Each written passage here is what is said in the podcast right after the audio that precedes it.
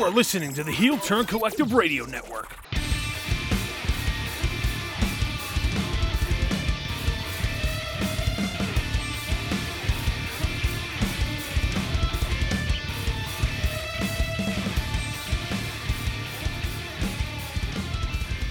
Yo, what is going on? It's episode 11 of the Heel Turn Collective podcast, your flagship show of the Heel Turn Collective Radio Network. I am, of course, your esteemed host that is the host with the most, Lance.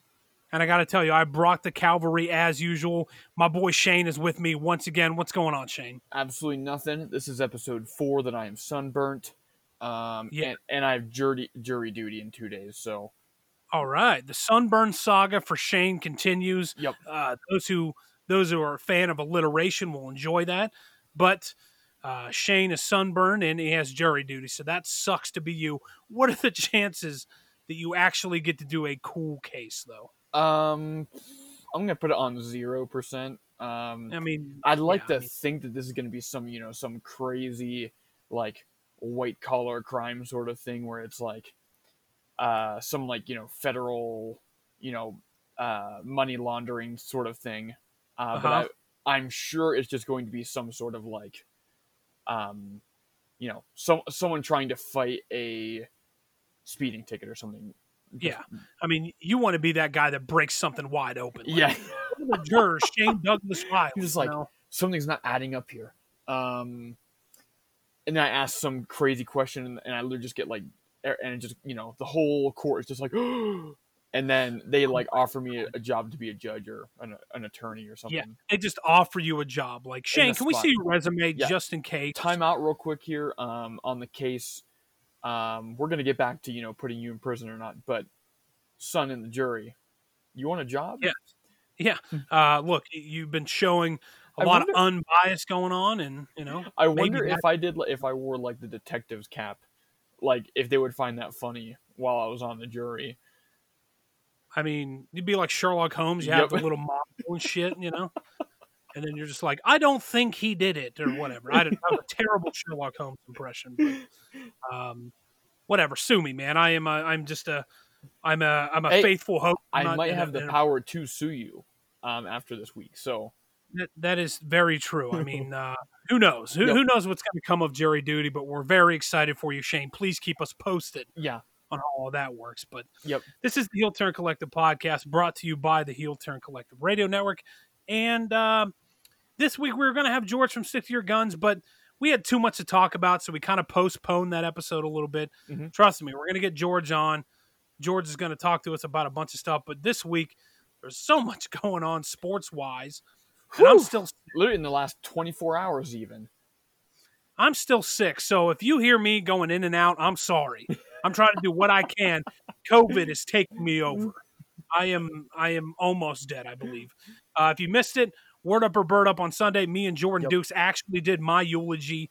Please go check it out. It's uh, one of the best segments I've ever done in my life. We talk about me dying for about 20 minutes. is So good. It is good. yeah, so make sure you check that out. Not biased at all or anything, but No, um, no. Us? we got a six. What, what, what, what were you going to say, Shane? I didn't mean to interrupt you, my Uh, friend. I said us biased? No. please no come on now uh, we are the host with the most though and we're here to to chew bubble gum and kick ass and we're all out of bubble gum right Mm-hmm. Mm-hmm. unbelievable so it's time to open up a can of whoop ass today though but uh so we uh, we have a bunch to talk about we're actually going to start a six part series today where we kind of break down some of our favorite records from a particular band break them down from front to back what we like what we don't like what has really kind of transformed us towards that band and uh, today's record number one for that so we're going to check that out and then we got all kinds of sports shit going on trust me you're not, this is this is the episode if you're a big sports fan you're not going to want to miss here me and shane got all kinds of shit going on right shane Oh, yeah. It's going to be flying off the handle today. this is going to be wild so but without further ado man you just want to get this shit rolling Let's roll. all right, so let's talk some shit and get our asses whipped. Let's rock and roll. So today, like I mentioned a little bit in the intro, we're going to be starting a six-part series um, on this particular band that uh, really has ha- has been defining for both of us.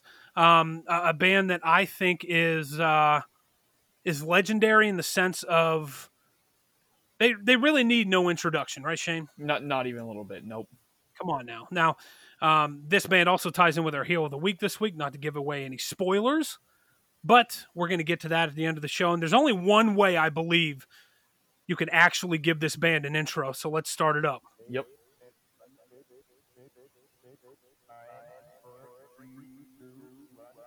All right, for those who don't know, Slipknot is the band that we are talking about today. We're going to be breaking down their first record, which is the self-titled. We could do Mate Feed Kill Repeat, which is the first EP they ever came out with, but Eh. full disclosure, never heard that record, and I think they just have a bunch of songs uh, on the self-titled that were on Mate Feed Kill Repeat. So, Yep. I mean, it, it's whatever. But Yeah. obviously, we're talking about Slipknot's self-titled first record. It came out on Roadrunner Records. Uh, it it got released June 29th, 1999. Hard to believe. Record's been out 21 years already. And, uh, I mean, right off the bat, if you just look at the cover, right? If we were just looking at the cover, it's got nine dudes with masks on. I remember buying this record and being like, what the fuck am I about to get into? Yeah. Um, it's something that I did not know. I, I don't think I was ready for. It was something that, uh, I, I- and then when I finally listened to it, I, you know, um, just really got into this band. Believe it or not, though, here's a hot take for you, Shane. I don't think this record is from front to back. You know, it's okay. It's Mhm. not my favorite Slipknot record. though. Yeah. What do you think? No, I'd agree with that. I know like a lot of a lot of purists and elitists will put this at the top, but it's I think it's too all over the place. yeah, Um, I, I- it's- it's not really focused, and obviously you're going to have that with the first record. yeah. But uh, continue. Um, yeah, I mean, gosh, yeah, it, it is. You kind of would expect that from a nine-piece band in 1999, but um, Yeah. but no, you you, you kind of nailed it with the whole cover thing. Like I remember, um, obviously I didn't listen to it in 1999 because I would have been six years old, but um, Yeah. uh, but no, yeah, it's kind of a like, yeah, like you look at the cover and it, and you're just like, this is going to be a freaking whirlwind. Um, Yeah, this absolutely. this is probably my favorite um actually not my favorite mask overall era but uh sid um the turntable player um Uh-huh. Probably my favorite mask of his personally Wow. um Okay, I feel it. but no yeah it um it's just like unbelievably raw which i think like Yeah. even though looking back on it now I, I mean back then i was i was super stoked about it because it was a heavy record so it didn't matter but um Yeah. but looking back on it now kind of having a little bit more of a ref, like refined palette um yeah it's just a little bit too hectic still great obviously but it's just not in the top three for me Yeah, it's uh, it's paced okay. Mhm. Um, obviously you start the record with the the countdown. You know the numbers that they made this kind of their signature, where they have just kind of noises going on, and that goes straight into the second song called "Sick." That song is heavy as fuck. and uh, it's something that uh, I got to tell you, man. Um, sick for a way to open the CD. That's a perfect way to describe this song. Yeah. it's one of my favorite Slipknot songs. It's weird because Slipknot is one of those bands that like the songs that on this record are the songs that I like. I I love, but the songs that I don't like, the songs that I find boring, are just are terrible. yeah yeah we're kind of like this- eh. Yeah, I think the first four songs on this record, Sick, Eyeless, Wait and Bleed, and Surfacing, are all bangers. Yep. All of them. dude there's Like, I think, it kind of has the and i'm curious if, like if you'll if you'll understand what i'm saying on this one but it has a very similar thing that happens to uh um satellite by pod where it's like Yeah. the first half of that record is just like this is all hits and then like Uh-huh. you get to like song i think like seven on that record and you're just kind of like okay like I guess this is kind of what's going on right now. Yep. but, uh, you know, Ross Robinson, they recorded Mhm. uh, the record with him. He's a he was a big producer in the early 2000s for a lot of the nu metal bands. Yeah. Um, and then they signed with Roadrunner Records, obviously.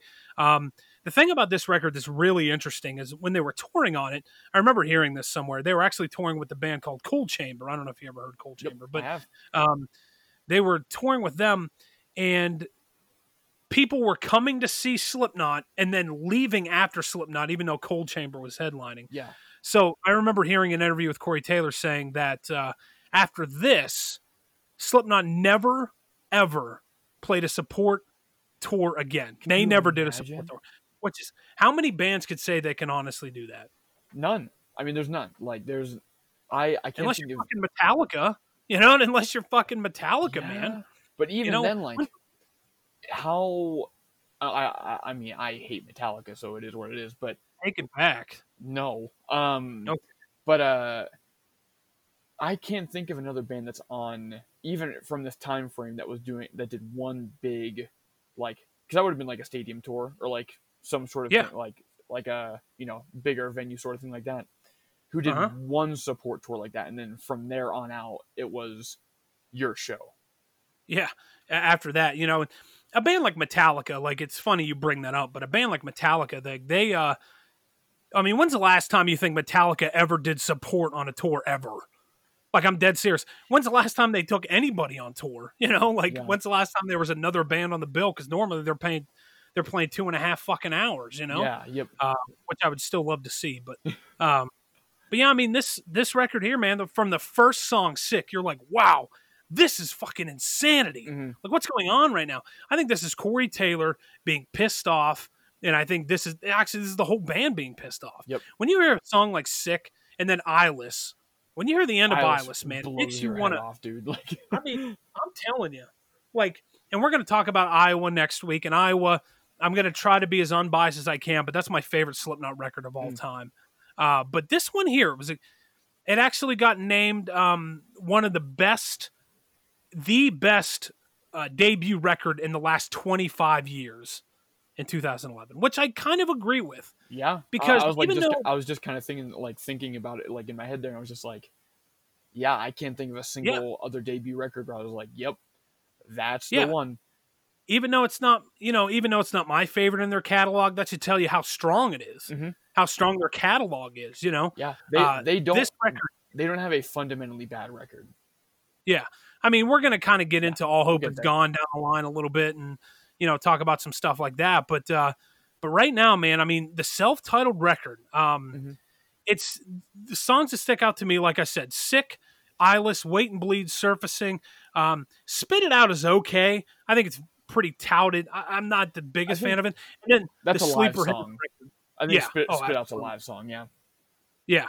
Um, uh, and then I think that the the song for me that's a little uh, underrated would be "Liberate." Yep. I think that opening riff is sick, I'd agree with and that. uh, yeah, no pun intended. Uh, and then, uh, funny enough, I actually saw Slipknot in 2009, and they played "Prosthetics," which is something they don't play very often yeah, and uh, there's actually a, a song on the record tattered and torn that was written by the original guys in the band Mhm. uh, donnie steele and, and anders were in the band uh, as well as a couple other guys before it was the slipknot we know today so Mhm.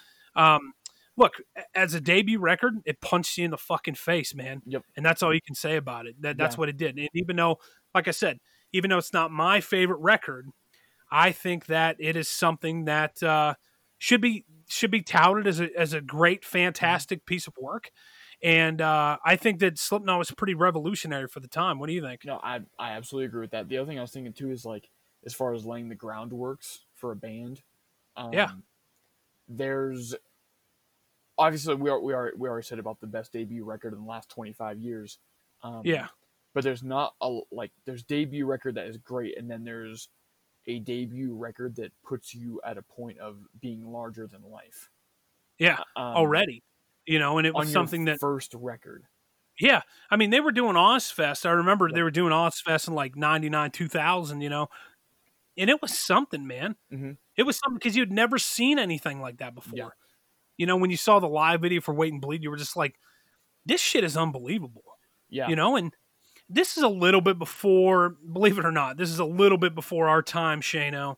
Uh, this is something that uh, when this record came out, I was only 11 years old, so Mhm. it's not like it's not like I was like knee deep in you know listening to what what I listen to now. So your pants um, were a little me- too nu metal back then but yes absolutely, my pants were very nu metal back then, JNCOs only. But um, I think it's I think Slipknot should be commended for what they do percussion wise Mhm. because for those who don't know they have three drummers in the band they have the actual drummer yeah and then they have the two percussionists so i think that's something they brought to the table that was a little different I love that.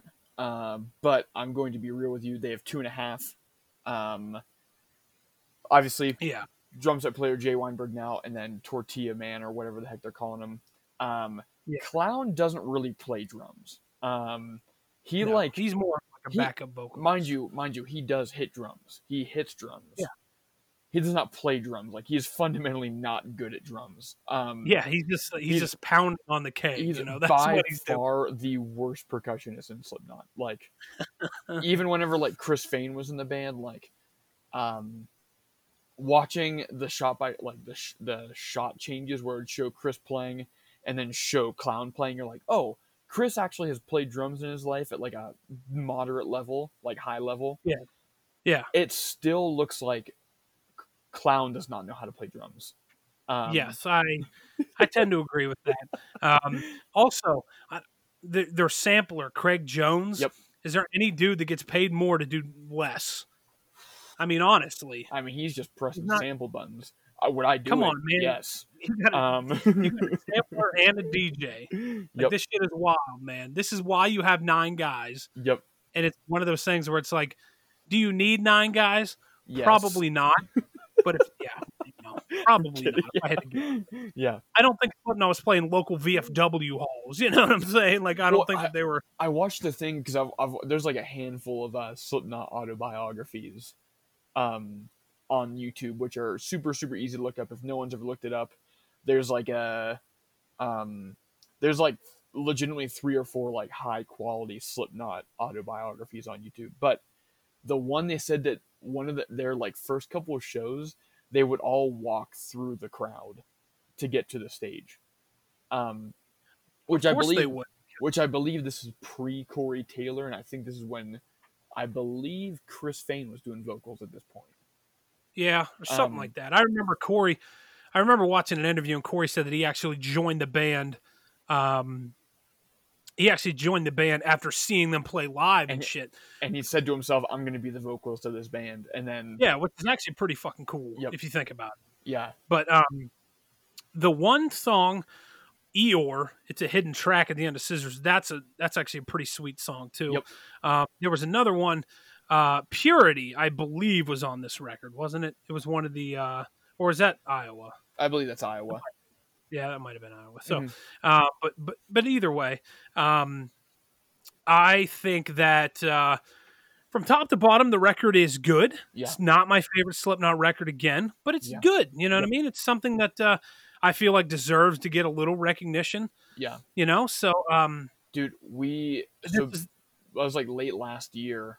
Uh, my roommate and I went up to the Pepsi Center up in Denver and saw, um, like it was them that Volbeat, Behemoth, and yeah, Behemoth. uh, um, Gojira uh, tour. yeah, and they played "Spit It Out" live, and that was also the, that was actually the 20 year anniversary of the self titled. Um, so I like got like the hat with like the barcode logo and all that fun stuff on it. Um, but uh, they played actually "Spit It Out" live. Like they like started playing it. I was like, okay, this is "Spit It Out." This is cool, and I literally remember thinking this is the, like like how I said a couple like couple minutes ago where I said that it's more of a live song. Like I've never felt a more energized venue than watching Spit It Out live at the Pepsi Center. Like yeah, it was crazy, dude.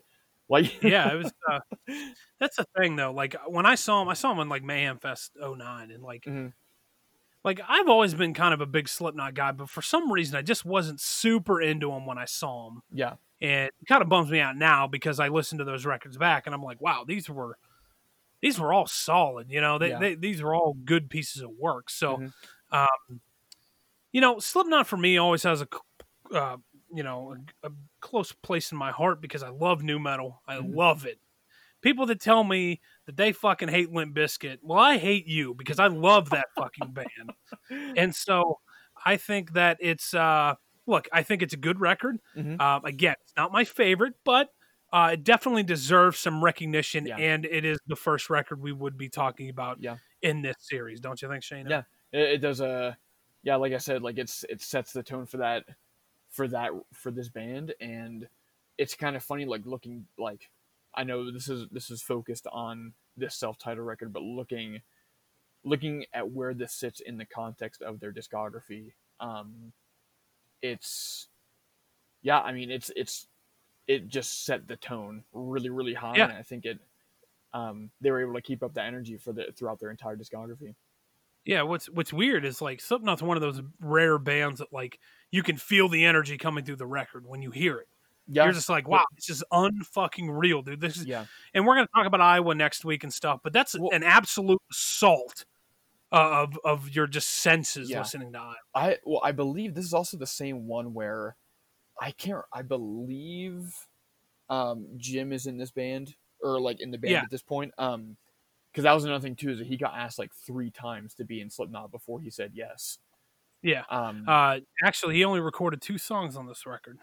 Um, I can't remember if it was this or Iowa that he said that um, it was that Rick Rubin Uh huh. who recorded it. Um, Yeah. that he he said that Rick Rubin kicked a guitar out of his hands while recording because it was like um, he had some like like three thousand dollar guitar, and Rick Rubin like in the middle of a take kicked the guitar out of his, his hands was just kind of like and essentially said like three thousand dollar guitars are sweet but if you're if, but like if the energy isn't there it doesn't matter. Um, Whoa. and it like and i guess it like it shaped uh the way like jim approached tracking and writing um Hell yeah. yeah I mean, that's if you think about it, man. Like that's because any band that enters the studio, the the first thing they want to fucking do is be like, "Yo, we're trying to capture that live feeling on a record." And with a band like Slipknot, it's almost impossible to do yeah because that band is so much in your face energy. which is even crazy be, like because they do it like th- their records obviously there's so many like so much layer and there's so much orchestration going on um but still it doesn't sound like this overproduced studio band Yeah. thing Like it just sounds like you know, it just sounds like what Slipknot is supposed to be sounding like. So, Yep. yeah Um, but I mean, that kind of brings us to the end of the self-titled record. Look, uh, we're all big fans of it. Anyone that hasn't listened to it yet, where the fuck have you been?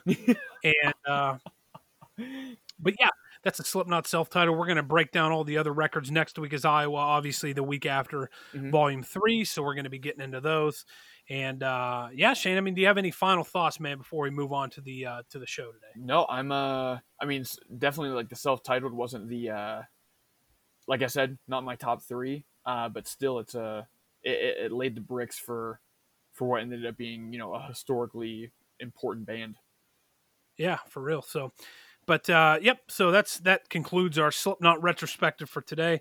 Uh, we're going to kind of get into the regular show today, where we talk mostly about sports, but we like to we like to keep the music kind of alive because a lot of the guests that we have on here are very music oriented. So, um, you know, we talk some sports with them. So, uh, we like to kind of keep both avenues open. We talk we just talk all kinds of shit on here. If you haven't uh, if you haven't checked this out yet, make sure you go check out the rest of the episodes in the archives and see for yourself. But with that being said, Shano, we got a lot of sports news to get into this week, buddy.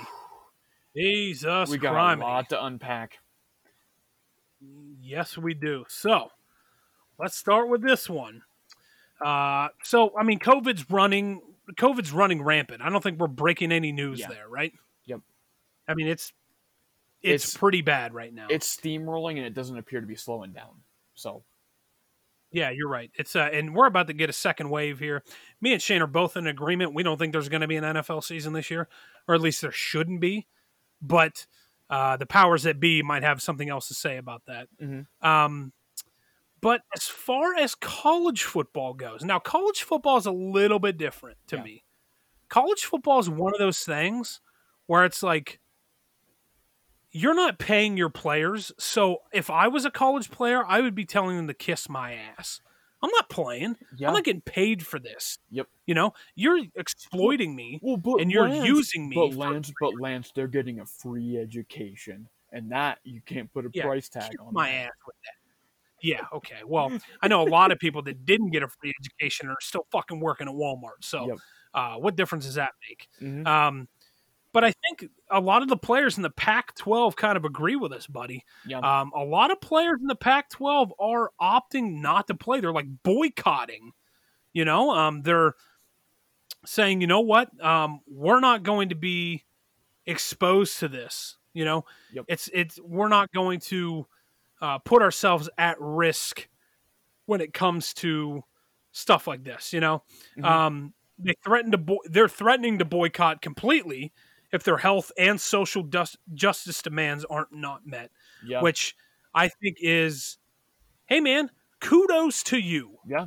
Kudos to you. You know, and this kind of uh, we actually have like a direct direct like a quote from one of the representing players um, i believe this is the ucla defensive back elijah um, goidry i might have pronounced that wrong but um, he said there's not enough transparency about health risks no uniformity to ensure we're all safe when we play each other and no adequate enforcement infrastructure ncaa sports has truly failed us it doesn't enforce any health and safety standards we believe a football season under these conditions would be reckless and to put us at needless risk. We will not play Yep. until there's a real change that is acceptable to us. And I think, I mean, that's Yeah. nailed it. I mean, because that's the thing is like, the, I, up nicely. I think the reasons why the NFL season shouldn't exist or shouldn't happen this year is, you know, there's 54, 55 players um, in an NFL team, and that's, you know, not including Yeah. staff uh, that are going to be traveling. Whereas NCAA, I believe there's like 70 players to a team. Um, and then and then adding on even more staff, more training, all that fun stuff. Like Yeah, it this would be I, I think this is this is 100% just putting like athletes at risk um and especially in this situation where there's no like you said there's no money at stake here. There's not like you expect these players to just put all their their individual lot like individual safety and health and then indirectly this or not indirectly directly this affects if they if they have to quarantine they're missing two weeks of classes. Um yeah, they have family So, I mean- like th- there's just yeah, for for not getting paid like it's just like why would they like i wouldn't either yeah. Like it's like, and you hate to take a stand like that. You hate to be like, "Yo, dog," like I'm not going to. But but there's just so much at stake here. yeah there's really a lot at stake here. I mean, because if we're just breaking it down to its m- most minute detail, these guys are trying to go to the NFL. yeah yep if anything And- like it's if anything this is these are probably the hungriest players at this point Yeah. you know what i mean because And- it's because it's they they're either fighting for that for that door to get into the nfl like so they're either locked and loaded they know they're going to the nfl to some capacity or Yeah. they're at that talent level where it's like i'm not i'm not that point where i'm a lock for the nfl and i have no idea what my plan b is so it's like you have this like this just gross amount of not, not gross like in a like disgusting sort of way but a large amount of people um trying to prove their worth to get to the next level and try and you know help their families help their you know their friends from home like local communities all that fun stuff and it's just kind of like and even then they're like eh, the question marks of this is not worth it Yeah. I think that same question. I think this is the same question along the lines of somebody who sits at a bowl game. You know, Mm. I think it's kind of the same deal yeah oh, because yeah if oh my because- gosh yeah Yeah, it's kind of the same deal. A lot of people give them shit. I can't believe you're going to really just let your team down like that. Like, at the end of the day, man, and this is why college football and college sports in general don't mean as much to me as they do to other people. yeah Um, for me, I think that. So how do how do I put this? Um, I think that something like that for me Mhm. just doesn't resonate as much as, um, you know, it doesn't really it doesn't mean as much to me because I'm at the point where, look, these guys. Okay, so how do I put this? College athletes, you almost have to put yourself in front of the team because you Yeah. don't get paid. Yeah You don't, you know, and I get it. You're spending a lot of time with these guys and and stuff, but you're you're setting yourself up for a better future. yeah So why put yourself at unnecessary risk when Yeah. you don't have to? well Somebody like Christian McCaffrey, Yep. who you know is going to be a stud Mhm. in the NFL. He sits out a, a bowl game at Stanford, and everybody crucifies this kid yeah crucifies him. Says he's not a team player, things like that. And now, what's he doing in Carolina? Oh, I don't know. He's just a top five running back in the NFL. He's just the Probably face of his three. team right now. Like, yeah, exactly. because it, it's That's it, what I'm saying. it's very like you you like you brought up a, like literally while you were saying that brought up a good point. And I didn't even think about it. The um the whole reason people set out bowl games because it's like well like I get hurt in this bowl game. It's three months till draft time. I could potentially lose tens of millions of dollars if I get hurt. Yeah, um, absolutely, you could. and in the same way like i think this this this I, I imagine this kind of part of the thought process of these of these pac 12 players is say you're a quarterback your Yeah. your left tackle gets gets on the covid list and can't play all of a Uh-huh. sudden you have the drastic talent drop off of, from your starter to you know your your backup or whatever or, or even third string in this situation um, Yeah. and if you have some freak athlete lined up across from him, you could get your head taken off. Oh yeah, I mean, see Jadeveon Clowney against Yep. uh, what was that Michigan. Yep.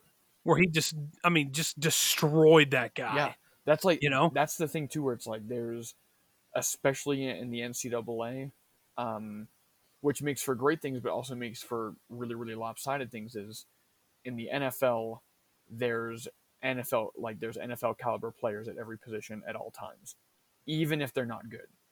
Whereas Yeah. in the NCAA, if you're lucky, half of your like half of your starting lineup or I mean half his best case scenario is NFL caliber.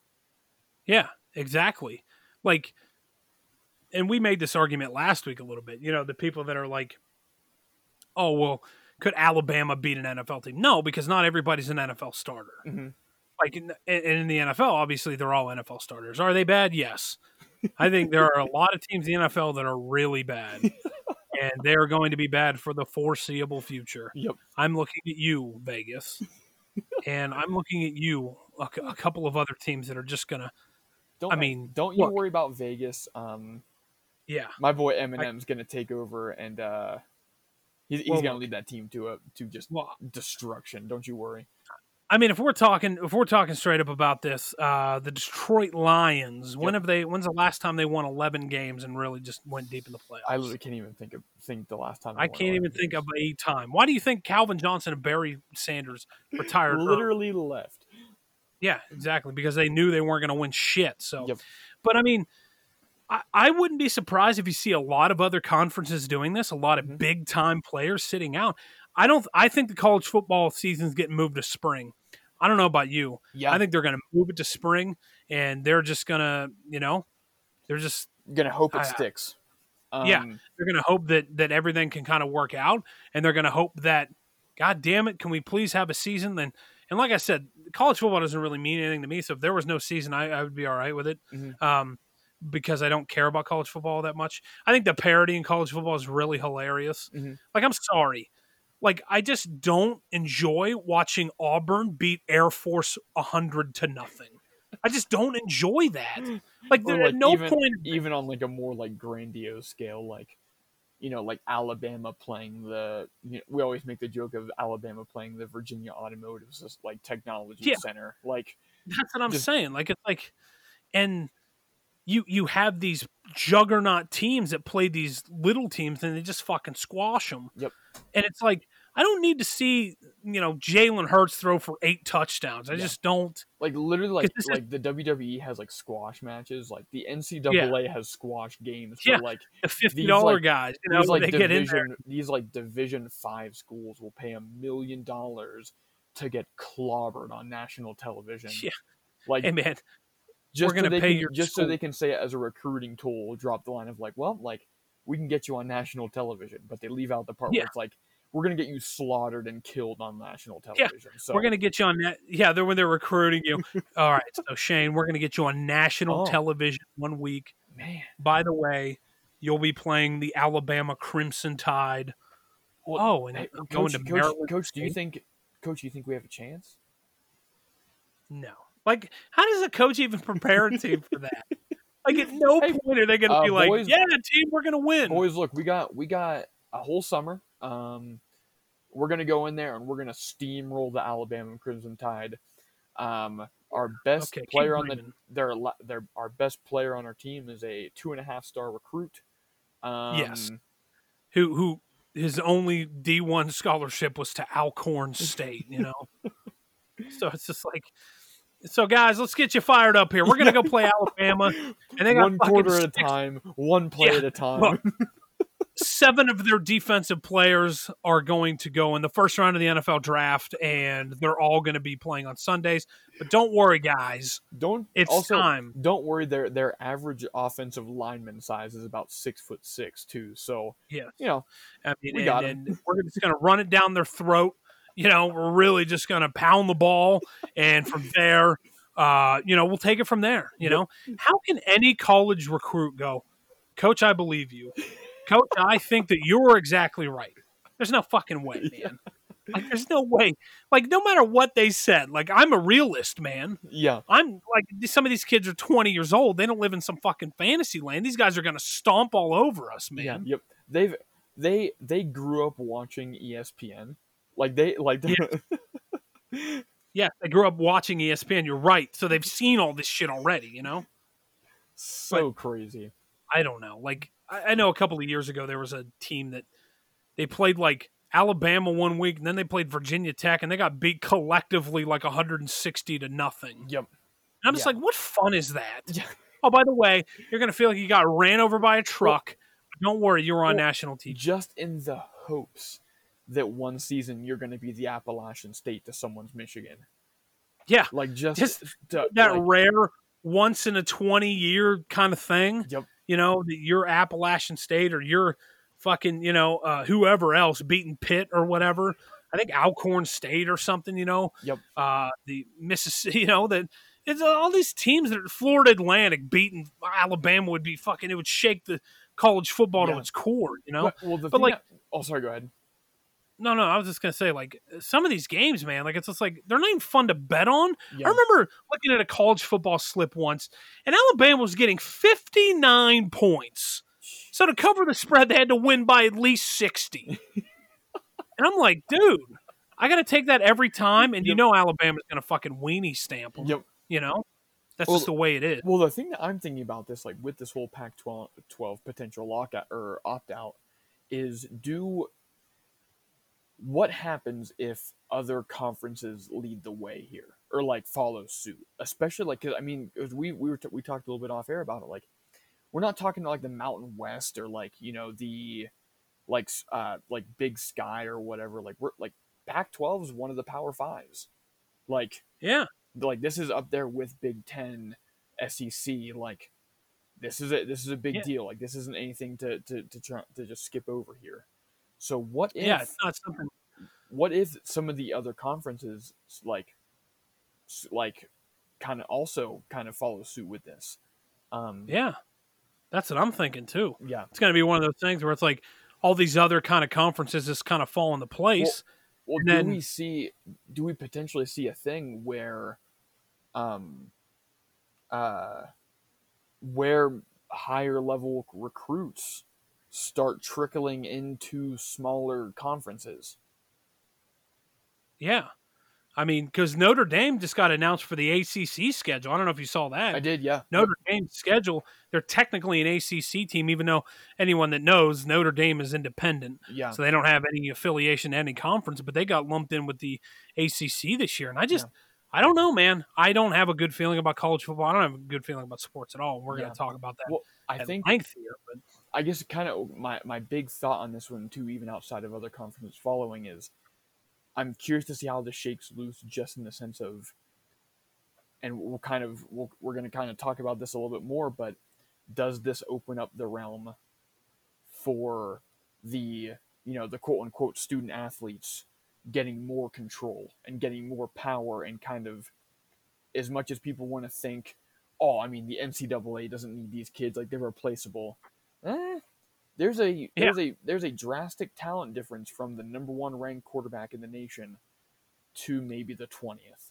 and if that Yeah. if that keeps happening and if you know especially if a if a farm league pops up um and if the farm league Yeah. kind of starts like acquiring all the top top uh, nations talent all of a sudden Mhm. the NCAA is going to start hurting for money big time. Yeah, for real. So, um, but I mean, so going from college to the pros though, um, they're dealing with COVID their own way. You know, uh, for anyone that hasn't been noticing yet, professional sports are kind of trying to create this bubble. It seems like the NBA kind of. Uh, we're going to touch on this a little bit later, but the NBA kind of has a a system that that's working pretty well, and baseball is just in reckless abandon right now. But the NFL is something that uh, is the most physical of all the sports. I mean, some people would would say that hockey is, but um, I'm I'm thinking you're up in people's faces every single play in football. Yeah, so there's hockey's a little more strategic, but the NFL has, I mean, offensive and defensive linemen are doing hand to hand combat every play. So Yeah. and we kind of touched on this on on uh, Word Up or Bird Up this week, but uh, it's it's weird because the re- the the possibility of your quarterback being out because of COVID is very real, Mhm. and who's the most who's the person closest to the starting quarterback is the backup. Yep. So if they're in contact with somebody that comes in contact with COVID, they're both out. Mhm. You know. And this week, man, we've seen a lot of people get put on the COVID list, and not people that you know some rando. Yep. Matt Stafford, uh, starting quarterback for the Lions. Mhm. You know, look, uh, I don't know who their backup is, but yikes. Um, Doug Pederson actually has COVID. Yep. He's tested positive for it. So that's another thing, man. Like it's like wow. And then Gardner Minshew for the Jacksonville Jaguars. We were mentioning it a little bit off air. You know, their backup quarterback is Mike Glennon. Yikes. Yep. Um, they just gave up Nick Foles Yep. to go to Chicago, and now they're in a situation where if Minshew can't kind of come back, you know, or he might be a little rusty because he might have to be off for two, three weeks. Um, the season's closer than people think it is. We're only about 30 days out yeah, from the season starting.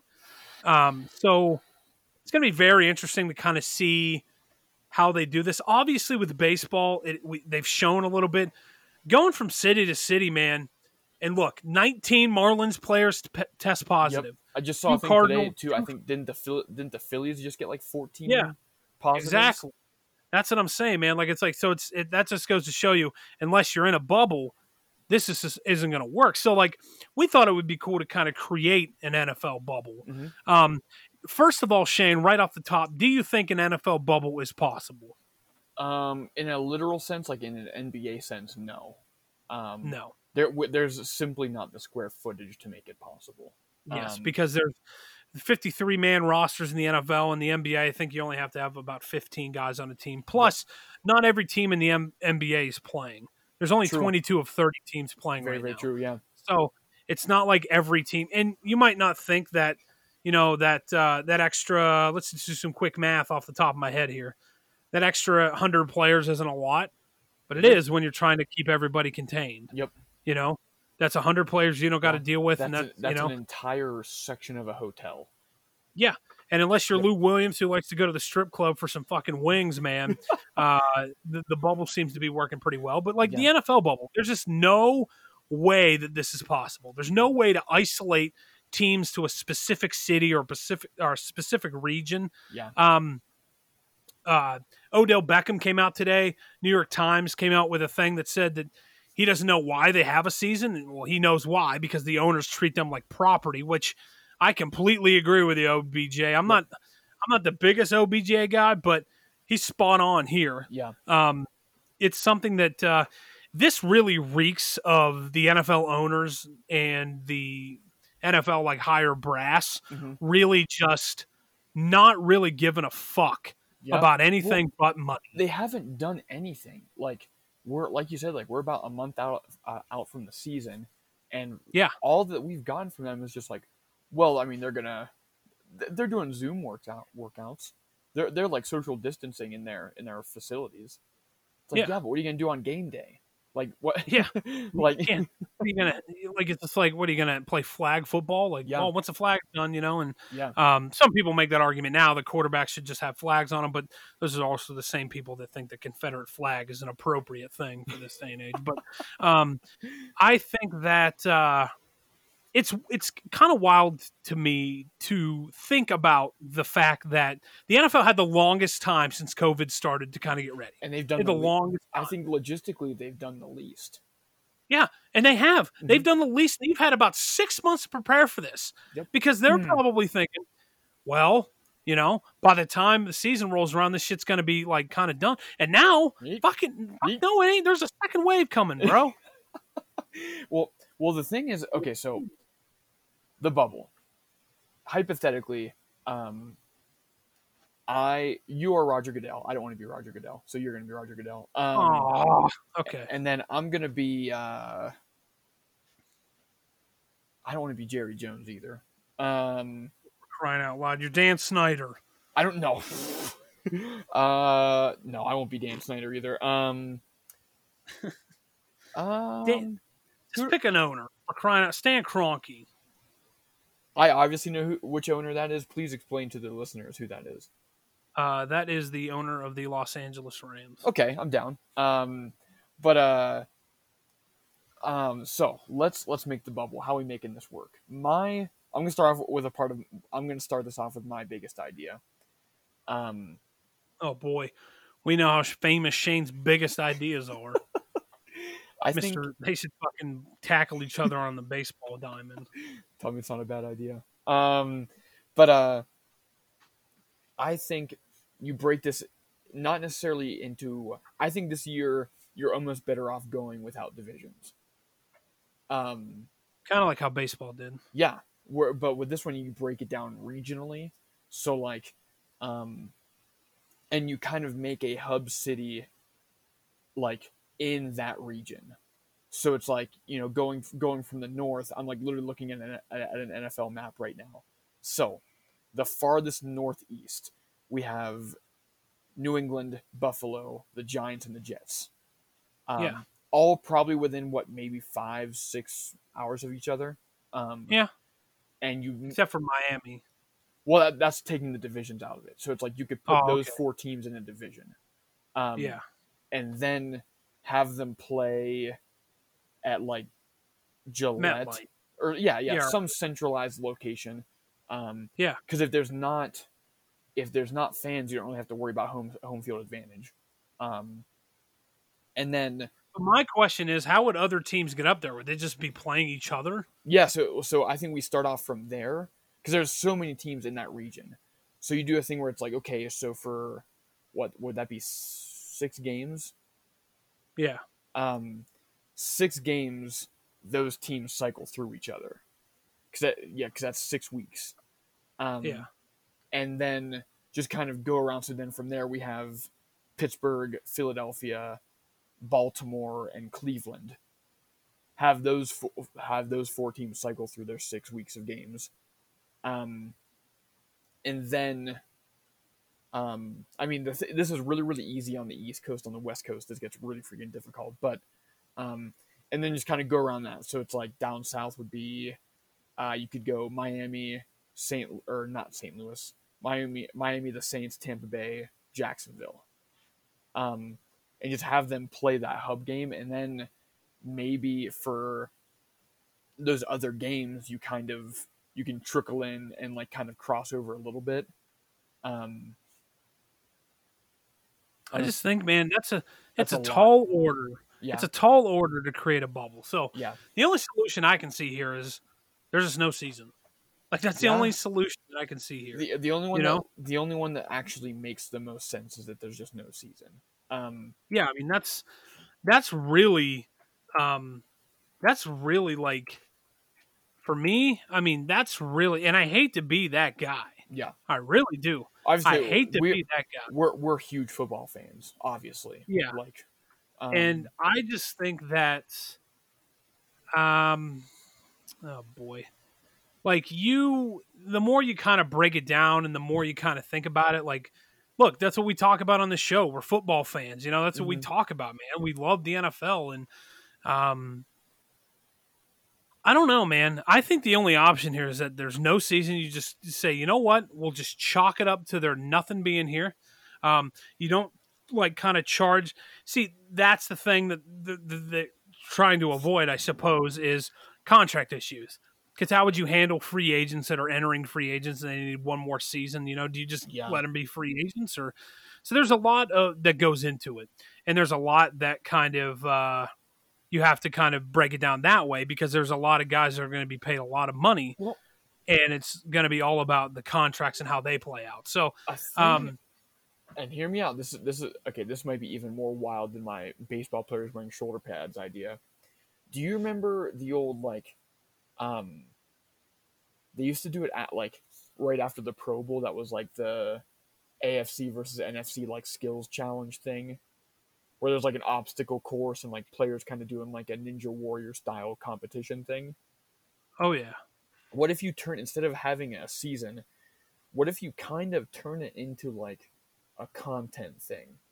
So it's like you take um you take like team representatives if you will. You know you have one or two representatives from each side of the ball and you or actually it wouldn't be two so you take like one from each position group so you know you have a Yeah.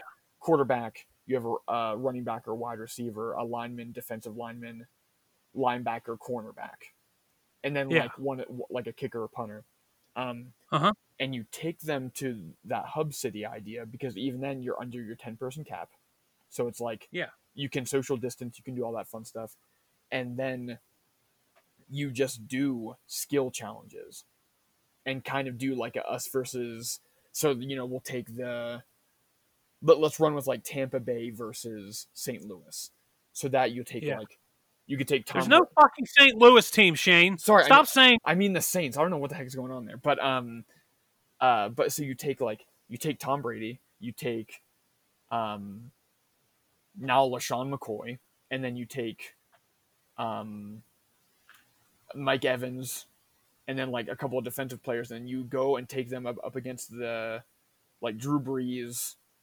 uh, and just a couple of other position players, and then have them be like, okay, like quarterbacks, like you got to drop the ball in the hat, like you know you got to you know do the that deep corner Jesus throw. thing. Christ. So the whole season would just be a skills competition. Yeah, I think it'd be cool. I'd watch it. And then Oh do you can do like for the a the can- fact that you couldn't mention Michael Thomas and Alvin Kamara would be the other two for the Saints would be it's fucking I mean just blowing my mind. I was right thinking now, of but- them. I was trying to think of defensive players, and I can't think of defensive players for either. So Why in the hell would Drew Brees be why would in the hell would Drew Brees be paired up with defensive players when the other team is Tom Brady, well, Mike Evans, and fucking Sean McCoy? well, I mean like because you know having having a representative from each position group. Me throwing You're all fucking you're crazy. You're fucking crazy. Just cancel the goddamn season. I mean, it's as easy as that. Like, honestly. you tell me that you wouldn't watch like do all that, and then for offensive and defensive line for fucking them just- 16 weeks? No. eh, 16, Come on. sixteen weeks would be hard. Come on, man. Like that's like a that's that's like making the assumption that like and in hockey when they have a shootout, overtime is just Tom Brady throwing a fucking ball in a garbage can. That that's that's the overtime rule now. That's how you split up a tie. You know, we're just gonna throw Well, up this fucking net. It doesn't here. have to be that. It could be offensive defensive lineman, you know, hot dog eating contest and bench Get pressing. the fuck out of here, dude. Get the fuck. I sit here and listen to you ramble on about this bullshit. I sit here and I and I put up with it because it's entertaining. But I gotta draw the line Yep. here, buddy. This is fucking ridiculous. What's I, just rambling on, and I feel like it. if I would I'd still listen to it. Look, or I mean, watch it. I think I think that even with me bringing this up, if I wouldn't have interrupted you, you would have kept going on some fucking mindless tangent that isn't good for anybody, isn't good for the Um, brand or nothing. Okay. I know, I know our listeners would side with me on this one. I don't know, man. Uh, hit us up on Twitter at Collective Heel and at Rain Shiley and see, uh, you know, let us know. Like, uh, do you think the NFL should be in a bubble? You know, uh, it's something that, uh, fuck. I mean, at this point, Or do you think it'd be fun for them to have like a nice recess style challenges all over the place? recess style, like straight up, Tom Brady's going to be like, I played, playing- I played 20 years in this goddamn league, and now we're settling things with and fucking. I'm currently watching my starting left guard try and eat as many hot dogs in, in five minutes as he can. I mean, just watching it from just watching it from the television monitor, just looking on and wondering In horror. where in my life that's looking on and being like, Jesus Christ. But uh, but yeah, I mean, so yeah, hit us up on Twitter. Let us know your NFL bubble thoughts and see if it's much different than ours. Probably will be. Um, I think the NFL season should be canceled Yeah. because I It's done. look. I'm just a liberal snowflake that thinks that I care about people too much, and so I want people to be healthy, and other people are just shouting profanities at people wearing masks, which is um, it's fun. It's fun to Bizarre. think. Yes, uh, it is bizarre, Mm-hmm. but uh, we're not going to get into that. Uh, but yeah, another big news today, and uh, look, man, I mean. This is big, big time news, Shano. Are you ready for this? I'm ready for it. I mean, come on. Like, I think this is something. We have a buyer. We have a buyer in the XFL. Do you know who it is? Um. Hmm. Let me give you a little bit of a hint. All right? Okay, I'm, I'm ready. Let me give you a little bit of a hint here. You smell what the rock Is cooking. That's right. It's The Rock, Yeah, the people. Rock says football. The Rock's The Rock buys the XFL, which is hilarious to me Out that of the ownership nowhere. is changing. Out of nowhere. come on, he just bought it today. Um, he uh, bought it today with his business partner, and and look, I think that it is very well documented that there is no NFL like as much as you want there to be, Shane. Mhm. There's no room for an NFL breeding ground in America. But apparently, nobody can get that fucking clue through their head. Well, this nobody can understand that. This kind of alludes back to the thought, though, with the Pac-12 opt-out conversation. Can the XFL become the NFL farm league? You know, that's what, but that's what McMahon wanted it to be. but That's what you know. but let's be real here. McMahon's losing his mind. Um, and I think The Rock is a. I I truly think that The Rock is kind of usurping McMahon as being the best business person in wrestling. Personally, I don't. Even, excuse me. Uh, literally, me just I don't even from think- that discussion. Yes, I mean it, it made me uh, made me really ponder where I was at right there. But uh, COVID will be taking me over soon. But um, I uh, look. A lot of people are on the Vince McMahon is a genius bandwagon, and I get it. He's been around for for a lot of years, but like when it comes to anything outside of wrestling, it has shown that Vince McMahon's business acumen is not what it should be. Nope. You look at things like the WBF, the World Bodybuilding Federation, which in 1990 I think literally didn't even know that was a thing. exactly in 92 he signed Lex Luger away from WCW but couldn't technically sign him to the WWF, so he signed him to the WBF. So that it was just a bodybuilding thing until his WCW contract ran out. Then he signed him to the WWF. But um, it's a little fun fact for all of our wrestling fans that- that, listen. But um, but yeah, so I mean, this is this is shown. Obviously, tried the XFL in 2000. Uh, they did have a the sweetest name ever, the New York Hitmen. It's a sick Yep. fucking football name. Um, but uh, I I mean that one failed miserably. Um, that that classic story where Lorne Michaels, uh, the the dude that runs Saturday Night Live, was like yelling at NBC about getting this fucking thing off the air so that Saturday Night Live could start because the XFL was running because one of their generators blew or something because they didn't put enough gas in it. Shane, I'm not making this up. An XFL game lost power because the generator didn't have enough gas in it. Just imagine them just like, imagine going to like a, a, a quote unquote or an alleged professional football event and just hearing the, the roaring of a generator while walking into the stadium. Yeah, like it's just like wait a minute here. And then, um, what's the first thing you saw in 2001 when he bought when, when he started the XFL? What's the first thing you saw? The Rock walking up to midfield, Yep.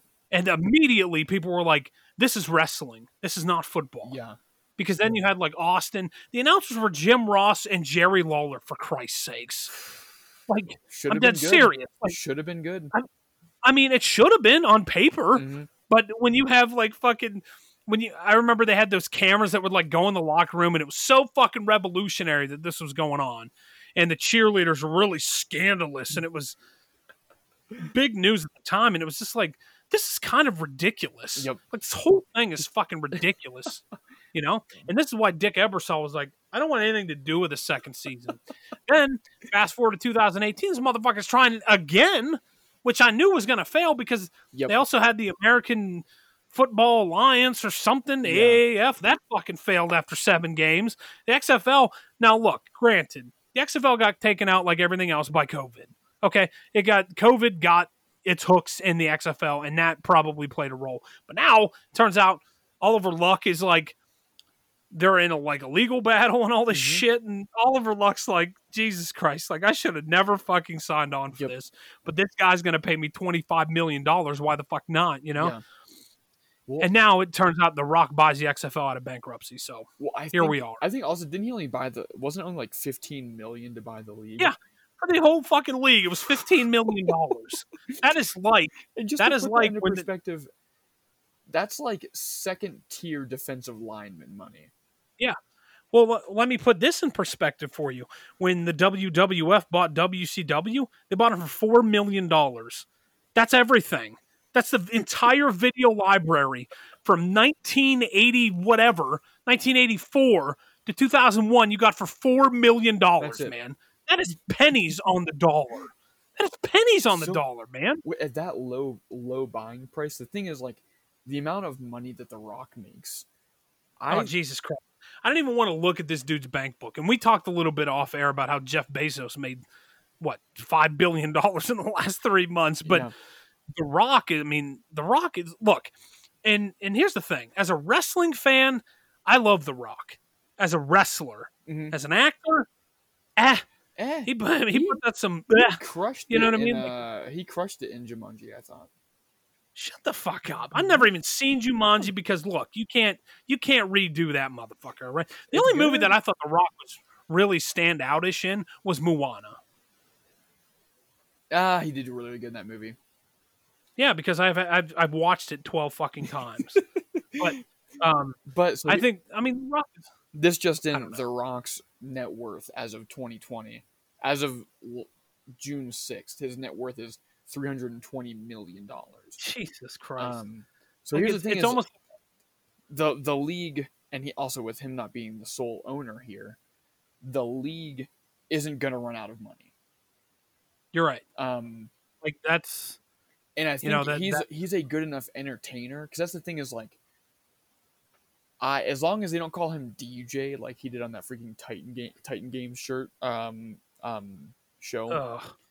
um I think this will work if it if it's The Rock and not DJ running this thing I think we're gonna be in good shape. it's not going to be The Rock. It's going to be Dwayne Johnson. Okay. Because he doesn't want to be associated with The Rock anymore. And it's a fucking bummer because I remember when I was a kid, I looked up to that guy so much. I still kind of do. Yeah. I mean, the guy's got the guy's got a business acumen like nobody's fucking business, Yep. you know. Um, but I mean, for me, The Rock is The Rock, the wrestler, you know. So Mm-hmm. I always wanted it to kind of be that situation. So, um, But look, I, I think it's it's cool, but at the same time, man, like it's like I just think they're trying to create like a G League like the NBA has, and it's Yeah. just not going to happen. I Well, think. I I hope it does. To be honest with you, because I all these collegiate athletes that have been that have been getting screwed out of money, um, I think it's time for them to get broken off. And I hope The Rock is uh the guy who who leads it. Because another thing, I mean, The Rock did play college football back in the day. Well, look, so uh, I, I I heard a I heard a Warren Sapp story that was really funny. Oh, he was no. on the Rich Eisen show, and he played defensive tackle at Miami the same Oh, time the gosh, fucking yeah. Rock did, and he goes. What they don't tell you is that the Rock started behind me, and Rich Eisen's like, "Well, why don't they ever say that?" And he goes, "Because look at the he's the Rock. like, what are you gonna do? Like, you're gonna create your own fucking narrative. You know what I mean? But like, Warren Sapp started in front of him. Like, he wasn't even a starter at Miami. was Ray you know? Lewis also on that team? Um, so no, because that was early '90s. That was had to have been like 92, 93. Ray Lewis, I think I drafted. Maybe actually.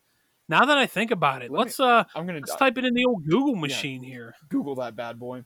But yeah, that'd be But like, Because imagine if, imagine if that team was Ray Lewis, Warren Sapp, and Dwayne the Rock Johnson.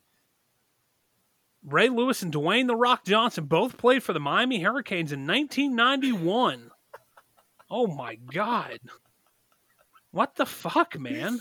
Just imagine like you get imagine like a gang tackle where you get hit by The Rock and Ray Lewis at the same time. Oh my god! And then who else played? It says Rohan Marley, Not Rohan which is Marley. son of yeah, the the son of Rock and Roll Hall of Famer Bob Marley. what a team! What a team! Yeah, I'm telling you, what a just absolute stud defensive line right there. But no, yeah. What like I think And that was pre Ray Lewis murder, so like, it wasn't even like. Don't get me started on the Ray Lewis murder because that guilt, he's guilty as fuck. But um, I think that look, my dad always joked about that. He always said that uh, when you have millions, you know, and you tell somebody, "Hey, man, you take the fall, man. I'll take care of your kid's college tuition. Mhm. You don't got to worry about nothing." yeah. Come on, man. People don't mind doing that. But um, uh, so the Rock and Ray Lewis and, and Warren Sapp playing on the same team seems like a fucking seems like some kind of thing out of the Twilight Zone or something. but uh, I think that uh, the Rock and the XFL here, it's a pretty interesting thing to say. I'm, I'm not going to hold on too tight, but I think this has potential to work with The Rock running it. Well, look, I mean, you've said this before, and uh, you know what I mean. I've Like, been so right. I know. Yeah, I've been right on multiple occasions. But I mean, we have a couple of other things to talk about, though. We're not just going to keep it all football today because we're fucking crazy. But Yep. um, look, I've talked more about baseball in the last couple of weeks, and I swore I wouldn't anymore. I said I would not anymore, but there was two things that happened I in baseball. insisted. Yes. yes. Shane insisted before we went on the air that we talk about baseball. So um, we're going to kind of get into a little bit of this. First of all, 19 Marlins players, a bunch of Phillies players, and a couple of Cardinals players tested positive for COVID. But don't worry. The MLB is still pushing along, just being like, you know what? It's I- okay. I have heard from a source, an indirect source, that apparently there are discussions around the MLB of a of, of the season getting canned soon. Yeah. I got just being like, yo, dude. I got it- someone who, who who has a friend whose sister works in the MLB. What? Mm-hmm. Wow. Look at Shane with the inside that's information. Actually, that's actually not made up. That's actually, I've had that conversation. So, well, I um, would hope not, man. You, you can't be bringing non facts on the show Yeah. here. um, but know, so, so um, if, if you hear, heard it here first, um, if it comes out true, we are the most reputable news source on the internet. Yes, we are. Adam Schefter can kiss our asses. If it's if you Adam, if you're listening, that's not true. Um, No. but um, big fan, big fan. if it's not true, um, that person's no longer my friend. So Oh, wow, putting that out on the line. yeah, yeah. Um, You know, saying if the, if the if the season isn't canceled, which um, I could see it being. Um, the two things, I mean, that's the three things, I guess. The, the first thing that stuck out to me was, God damn, like since they're traveling in cities, everybody's getting fucking COVID, and it's Yeah. going to be bad. It's going to be fucking bad. it's almost like Second this of all, real. Yeah, it's almost like, hey, wait a minute, this isn't a fucking hoax. This isn't a way to just dethrone Trump from getting reelected. Wait a minute. Um, also, um, Aaron Judge hit a fucking home run that had no He- business staying in any stadium ever. He's hit, he's He hit five straight. It like Dude, or five straight games with a homer. Dude, the guy looks like a fucking Neanderthal. Just He's like 6'8", 260. He's fucking huge. just hitting But- dong shots. Like I mean, he's fucking. He destroyed this baseball, and I saw a highlight. So anyone that's going to at me, I did not watch baseball. I just saw a highlight of because I have hobbies. crushed, Uh, yes, and he crushed this fucking baseball. Also, they're piping in crowd noises is really funny when a home run goes out and there's nobody fucking there. Always hilarious. yeah, like it's like, wait a minute, there's nobody fucking there. You know. yep. The third thing that stuck out to me was my boy Joe Kelly. For those who don't know, my boy Joe Kelly he pitches for the Dodgers, and he went on a little bit of a tangent. Which, look, I went on record to say this: the team that is very excited that COVID hit are the Houston Astros Yep. because, look, they were um, they were in some trouble. Uh, the Astros, look, You live on Joe Kelly ends up, yeah, absolutely. Joe Kelly ends up hitting a couple of Astros in a row, gets ejected, and gets suspended for eight games. But you know what? Well, Completely, no, well, completely justified. that's not that's not what he got ejected for. Because he ejected. he ejected because he he threw one over guy's head and then the next pitch struck him out. and then on his way back to the to the dugout was talking all the trash.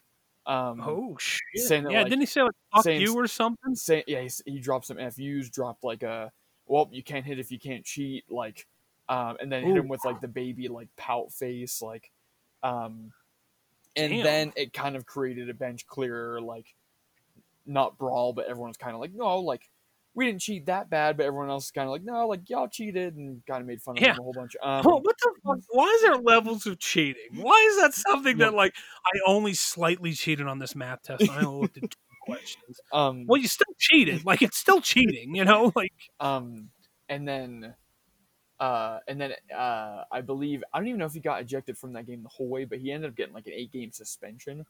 Um, Yeah, which completely equated to like I think it would have it equals out to like a twenty some game suspension or something crazy like that. Um, yeah, I mean, because you're only playing sixty games, Yeah. but but it, um, dude, it's awesome. I think this is the sort of stuff Yeah. that baseball needs. It needs personality. It needs some fun. Um, Yeah. So I'm. I mean, it's not fun it. to throw a hundred mile an hour fastball Yeah, at somebody's head. we're not condoning that, Um, but the the like, um, the the talking trash and like all that stuff, all about it, all about Yeah. it. Um, Oh hell yeah, man! Because baseball does baseball needs to get out of the fucking dark ages. It needs to get out of these people that are like deeply rooted in this Babe Ruth culture. Is what Yeah. I call it. Uh, they always talk about like the Babe Ruth culture. Like they're always talking about like how good baseball used to be when people used to huddle around the radio. Well, this isn't nineteen fucking forty anymore, bro. like this isn't. We need pitch clocks. We need things like this to speed the fucking game up we because need power like ups. me we need steroids. We Yes. need all of them. the power ups. like, look, I think Barry Bonds should absolutely be in the Hall of Fame. Fuck. Well, I guess I can't say that because I'm kind of a hypocrite when I say that because I'm like the Astros cheated and Barry yeah. Bonds steroid. I mean, it's kind of the same fucking thing. But Yeah. like, not every Astro is going to get fucking inducted to the Hall of Fame. But um, I think Barry Bonds should absolutely be. Yeah. Um, but I absolutely think he was on the juice as well because if you look at Barry Bonds when he played for the Pirates, and you look at Barry Bonds wasn't when much he bigger than I was. yes, Um, and then he ended up looking like fucking Dwayne the Rock Johnson. You know, um, I think there's definitely some juice going on there. one of my favorite. and we're not talking about Capri Sun people. Capri Sun's good. Um, one of my favorite things about this whole process is with the Astros here. Um, I believe between their their like big three, Altuve, uh, Bregman, I can't remember what the third guy's name is. They're like zero and twenty three in the last Good. like, and it, it's funny because it's not only ever like it's not just the Dodgers, it's not just the whole MLB. The announcers are making fun of the Astros at this point. Yeah. Um, Like it's The like, one- dude, at this fucking point, you know, the one announcer in that Dodgers game said, uh, like it was like a two man booth, and the one guy was like, "Oh, um, they got like, got him guessing," and then the other announcer chimes in with, "Uh, oh, guessing is a lot harder than knowing." oh, oh, my man, look at that, huh? Look at this. Everybody's fucking in on it, and like my dad is a big culprit of this. So what if they fuck? He's like, I hope they win the World Series just to shut everybody up. Like, mm, And I'm like, they're not gonna. you fucking my dad also lives in a time where he thinks Roberto Clemente uh you know what i mean like was oh that's when baseball died when he died and i'm like It was in the seventies. i don't think baseball yeah come on man like it's just like but uh look I, I hate fucking baseball we've been on we've been on record on this Yep. show talking about it talked a little bit about it with your boy joey lanzalato Mhm. he's a big yankees fan but uh but i thought big shout out to joey because that aaron judge home run was fucking smashed Yep. I mean, it's fucking, dude. I I've never hit a baseball that far in my fucking life, man. And I guarantee you, if I ever did, I'd be talking all kinds of shit round in them bases. Oh, I'd freaking I'd be like, walk around the base. come on, man. Like if I crushed a ball, because to hit a ball that far, you have to connect completely with it. Like you have to connect one hundred percent. And as soon as it flies off the bat, you're like, that motherfucker is gone. you think they say that in their head? Like as soon as they hit it, they're like, that fucker's out of here, man. It's fucking out of here, dude. Look at this fucking rainmaker over here, you know? dude. And uh I don't know. I'd be The more you think about it, if I was in the MLB, I'd be the worst baseball player of all time. Not in the oh, sense of absolutely, talent that'd be level, the biggest shit. but I would do like, I would have you know the racing stripes like shaved into the side of my head. Like I'd have, Oh yeah, I'd be have like fucking crazy. chrome cleats on. Like I would just be that guy that's uh, you know, that those guys that are just fucking wild, you know, because it doesn't seem like they have. I'd 100 percent would be the Deion Sanders of baseball. Yeah, yeah, I think so too. Uh, you know, so prime time, my man, prime. Time. But uh, one of the first jerseys I ever owned was a Cowboys Deion Sanders jersey, so that's kind of nice. Um, Falcons, one bad. but then, kind of, you know, rounding the bases here, if you will, um, and talking about every sport, the NBA seems to be the only fucking people that, first of all, care about people's health. Yep. Second of all, care about social issues that you should be caring about. These fucking people that just say, just shut up and play. Fuck you, man. They're using their they're using their platform for Yep. something. You, You- should be proud of them. you wanted them to be a role model five years ago. Here they are. Yes.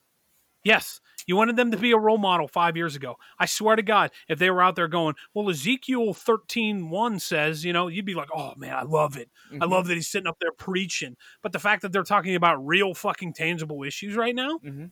that bothers you for some fucking reason.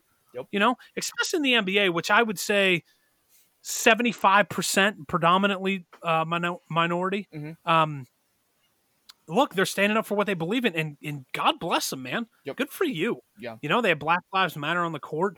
Uh, I did watch the Clippers Lakers game from the other night.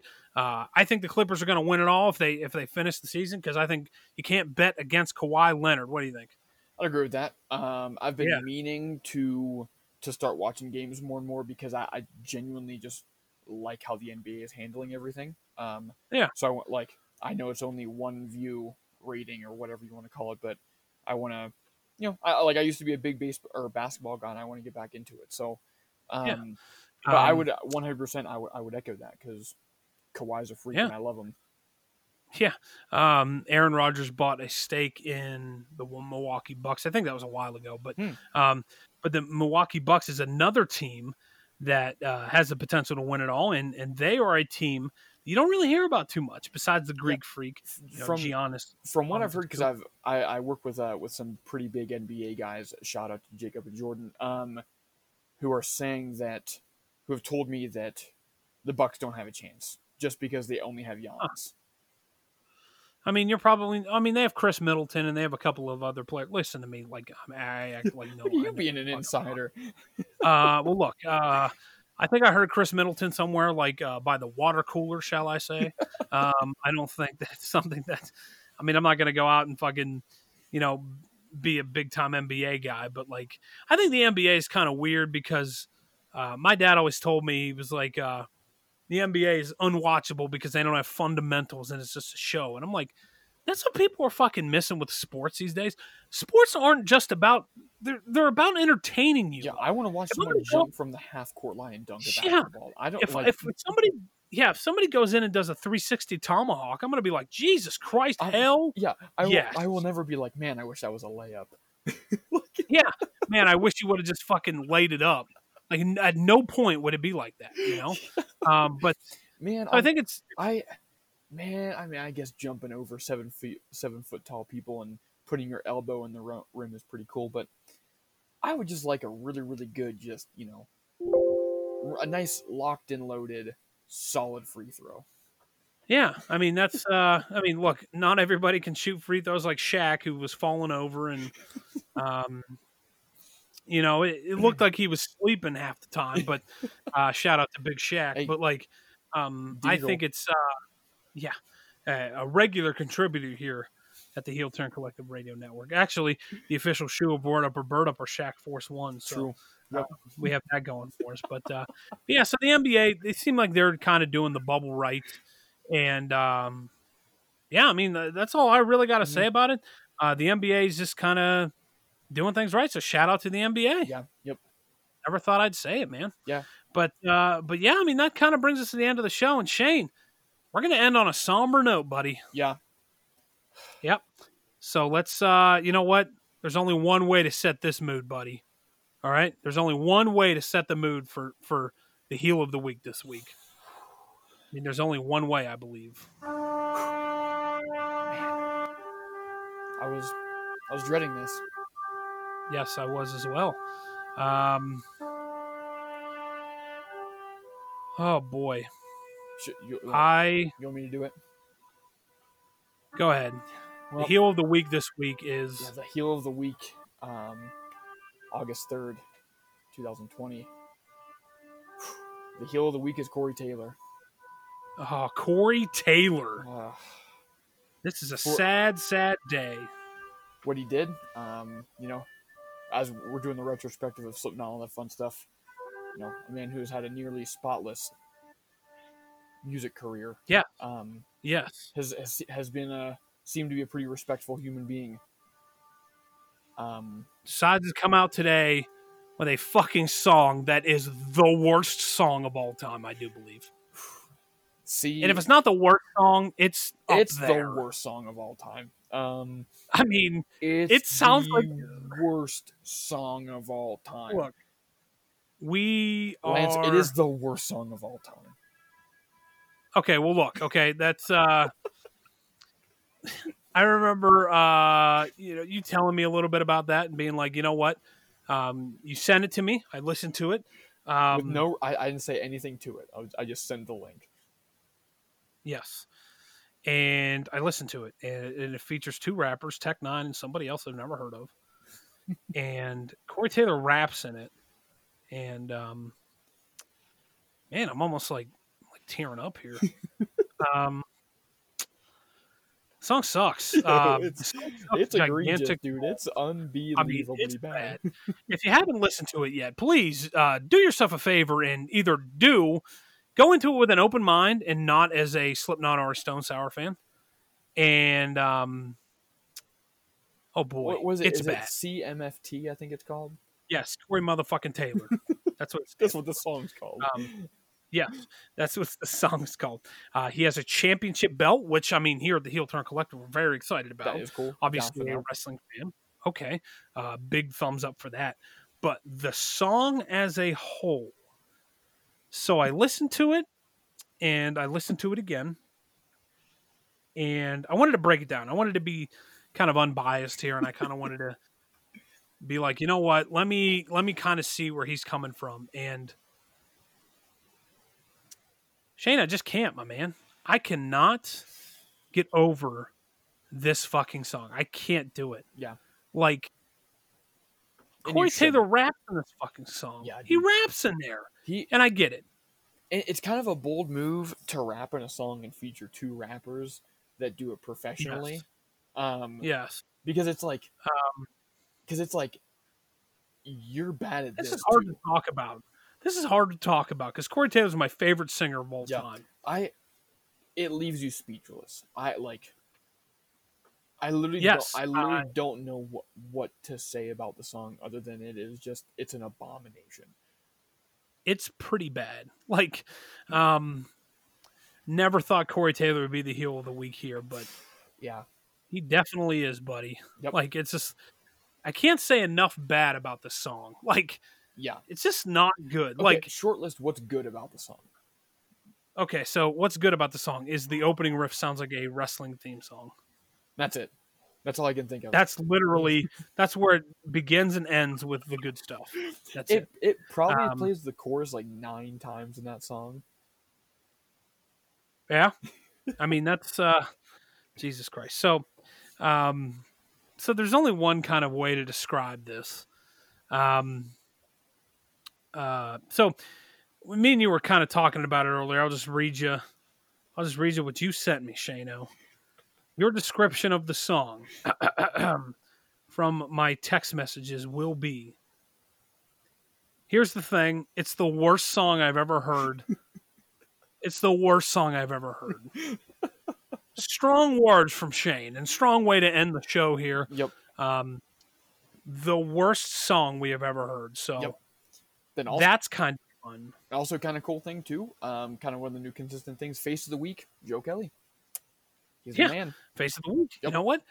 Thank you, Joe Kelly. Yeah. You are the man. Yeah. So he's the face of the week. Corey Taylor. Yeah.